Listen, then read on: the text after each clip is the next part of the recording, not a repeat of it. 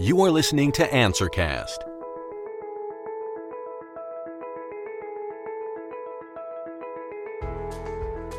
Hello, and welcome to Answercast, a series of insightful conversations with leaders who are shaping the new world with their expertise and passion for technology, innovation, customer experience, global business models, marketing, strategy, and much more.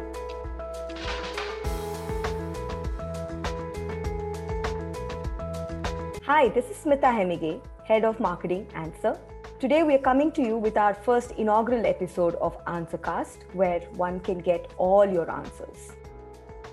On today's podcast, I have a very special guest, Ashish Grover, CIO of Falabella.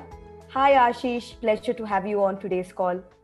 Hi, Smita. So happy to be here and inaugurating it along with you. Thank you so much, Ashish. Before we start, could you briefly introduce yourself as well as Falabella? Sure, Smita.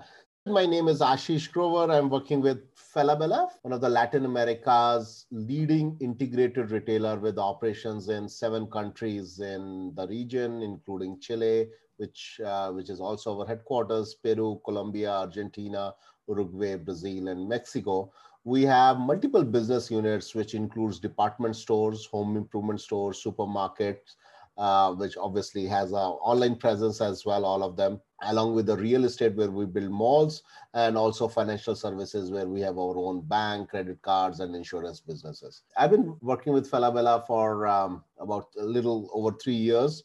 Uh, and before that, I have uh, about 20 years of career with retail and other businesses, uh, primarily focus on uh, last 10 years on our digital transformation and um, transforming the companies where bringing the technology at the core of what we do. Thanks, thanks, Ashish, for this.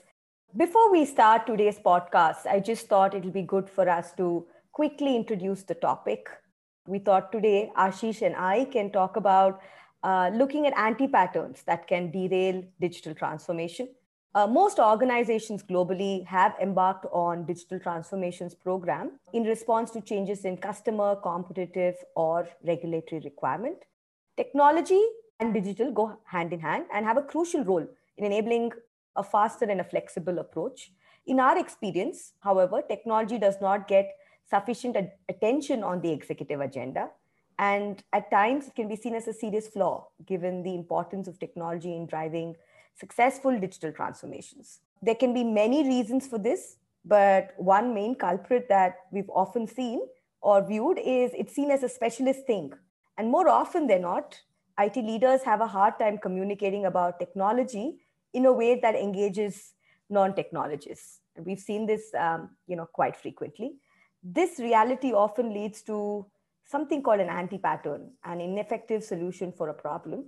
And anti-patterns have uh, ramifications back on uh, technology transformation as well. So while while we've set context, you know, and before we start, Ashish, I want to understand, and you being a technologist and hugely passionate about agile, talk to us about anti-patterns and talk to us about what one should not do when you're embarking on a journey and why choose an anti-pattern approach. I think uh, patterns and anti-patterns are a very integral part of how uh, you know we technologists has been um, building systems and thinking about our processes, our methodologies, uh, and architecture. More importantly, all of us as leadership positions or in various other uh, roles in technology or in business sides, we're taking a lot of decisions, right? To make sure you are making always a decisions at least it's impossible to take all decisions, right decisions, but it is very important to have a framework which kind of helps you ground your decisions to or anchor your decisions to say why you are deciding on certain things whether it is architecture or whether it is your organization whether it is processes or whether it's initiatives or it's your investments right? And these patterns and anti patterns really help you make that framework um, of saying okay you know uh, in this changing world in this uncertain world these are some do nots patterns and these are some do patterns and i think uh, to me thinking about what you should not do is probably a lot more important than kind of figuring out what is uh, you should do. So giving that framework and that anchoring point is very important, like we do in architecture. Thanks, thanks, Ashish. You know, from our multiple conversations, we've spoken about three things that you that you say as anti-patterns we should avoid. And today's conversation that you know we are having is is all around uh, those three patterns. And I'll quickly deep dive to the first anti-pattern and something that's it, which kind of you know intrigues me and we know that most organizations invest in building new systems and platforms and the cio team earlier used to you know build the systems on their own without involving business. And business sees technology as an afterthought and it's often seen as the primary focus just for the cio or it's just about building a platform or a system. How do you see this? I mean and what's the anti pattern in this you know with technology being an afterthought? What do you think we should we should do and what do you think we should not do in this case this is one of the biggest anti-pattern or biggest change that uh, most of non-digital native companies are going through. I mean i think most of the successful companies have uh, you know which have been disrupted by uh, this whole digital transformation and digital native companies have been super successful in the last um, i would say 30 40 or even more than 100 years. And one of the reasons made them successful was their commercial strategies their business strategies or their investments in real estate and you know inventories and relationships with various sellers and brands brand building and uh, real estate in terms of stores or warehouses or uh, whatnot right? And this all uh, got leveled uh, with digital transformation. And technology became um, very very critical. And the world has been leveled to to a different stage where uh, things that uh, seem to be your differentiator are no more your differentiator. I mean um, you know and we have um, talked to the length about examples of uh, platformization of through ubers and airbnb and you know other such examples uh, the fact is, what has fundamentally changed is uh, technology has become the core of what we used to call a business strategy. So technology is business, and business is technology, and it is it stands in the core of it. So the number one anti-pattern, as we are discussing, is thinking of uh, uh technology as an afterthought and um, you know thinking of it as kind of a different business unit and different um, roadmap and strategy. And you know it's it's weird. I mean there is no way uh, you can win in this world where technology and is at the core uh, having that kind of a thought process. At Falabella, this is one of the big realizations that we had few years back, and uh, one of the also the reasons for first Latam company to build office in India we have a very very diversified team. We have teams in india. We have also teams from multiple countries uh, in our chilean office. Me as a cio have a team from uh, brazil and colombia and chile and argentina and mexico and of course india. And you know the most important thing for me as a cio of the group is to make sure i am not representing in the table uh, how will we make business strategy work or how I'll be the enabler for the business strategy. In fact, I see myself as uh, the one who's building the strategy along with my commercial peers and CEOs of various companies. And I think that is the fundamental change that we need to bring across the board. And that's how you know business is going to be successful you think about retail business or financial business and uh, i would be surprised if somebody can name one journey or one process which does not require technology to do really a good job on that. Thanks thanks ashish. And picking from what you're saying you know kind of takes me to the next question.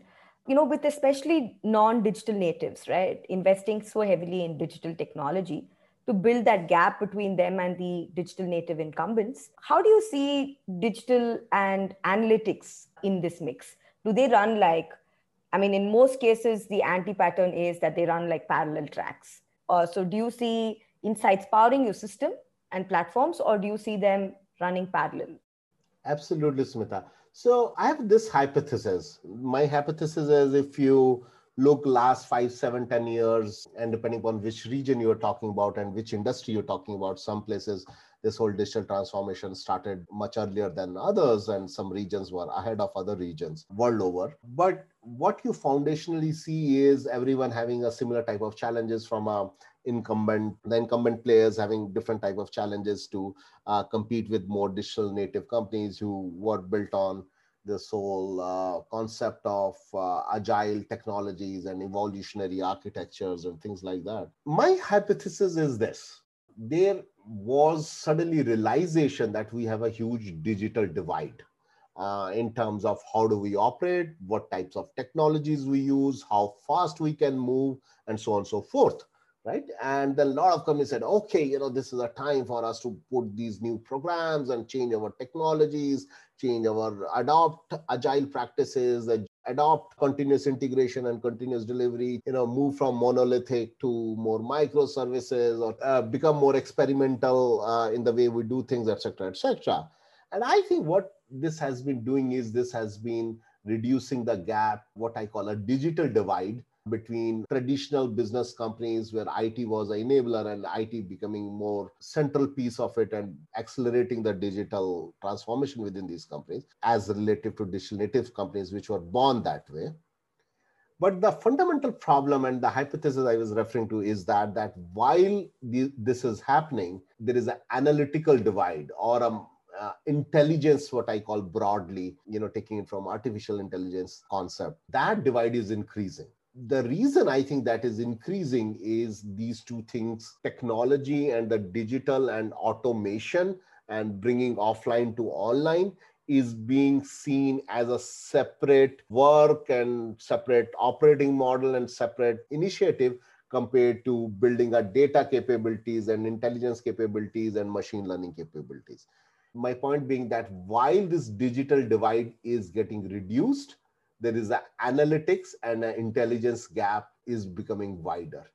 So if all the companies stay on the course they are in, they will uh, cover the digital divide and then they'll realize there is a huge analytics and intelligence gap their systems have and then it will take another few years for these companies to kind of cover up that uh, gap and i'm sure it will create different types of other gaps as you go forward the anti pattern uh, going back to your question is about thinking about intelligence and thinking about more modern way to build your systems which have intelligence built in is seen as a separate initiative separate discussions than the core digital transformation which is more oriented towards automation and speed. So speed and agility are seen as a separate thing from intelligent systems.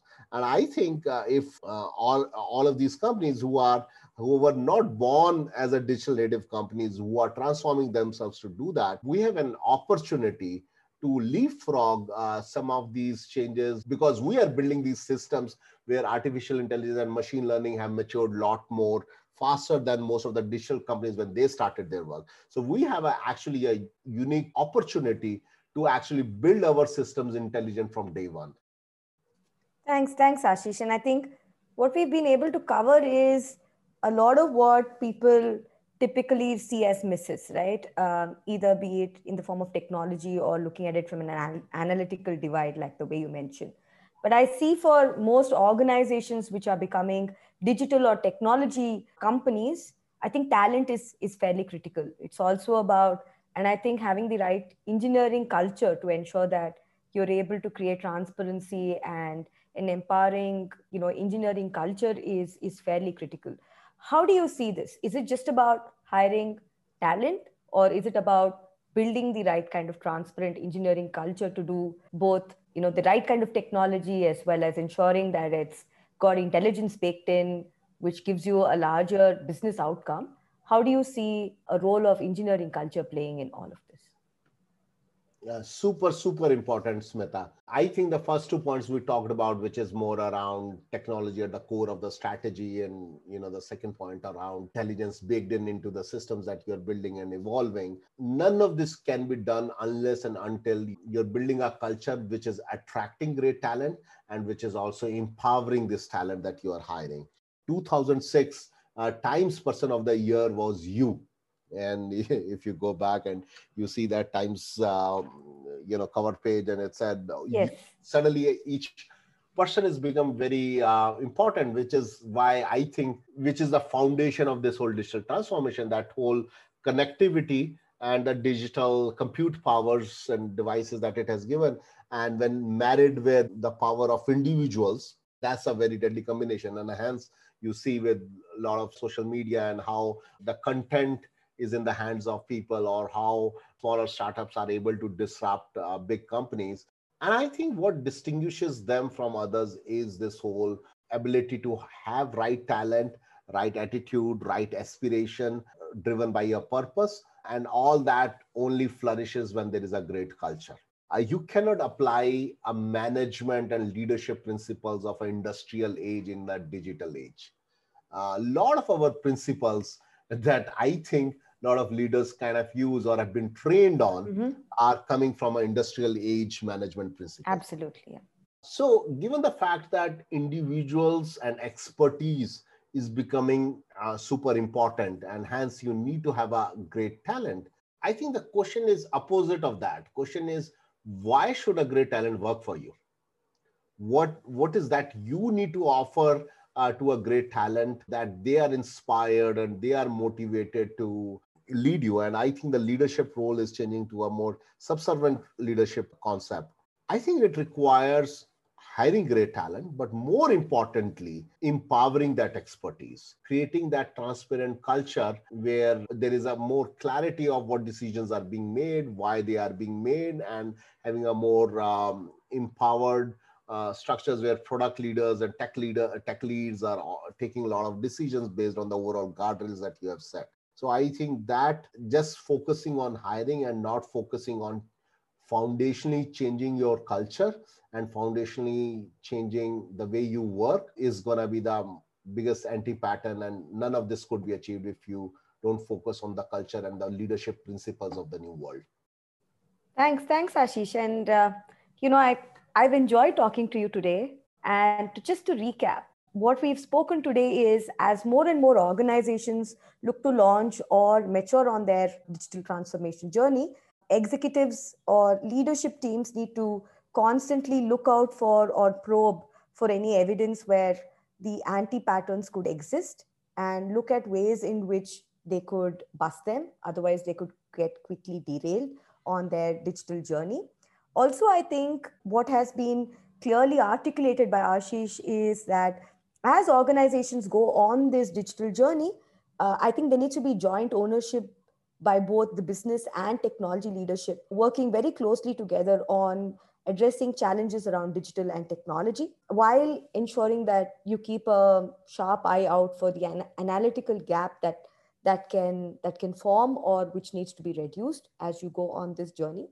And i think it's also about having the right kind of culture ensuring that your employees thrive creating happier employees giving them opportunities for growth to become better technologists or uh, you know where they are empowered to actually uh, be creating greater systems will lead to better customer experience competitive advantage as well as business growth.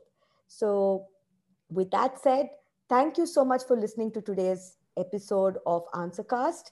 We look forward to coming again with another episode soon and it's been a pleasure talking to you, Ashish, today. And thank you so much for being on the show. Thank you, Smita, for having me here. It was a great pleasure talking to you. I look forward to listening to other leaders on this series and uh, learning from um, the whole community here. Thank you, Smita. Thank you, Ashish. Thank you for tuning in. Please join us again for an exciting conversation with yet another leader answering the unanswered questions. Follow us on our social channels for the latest updates.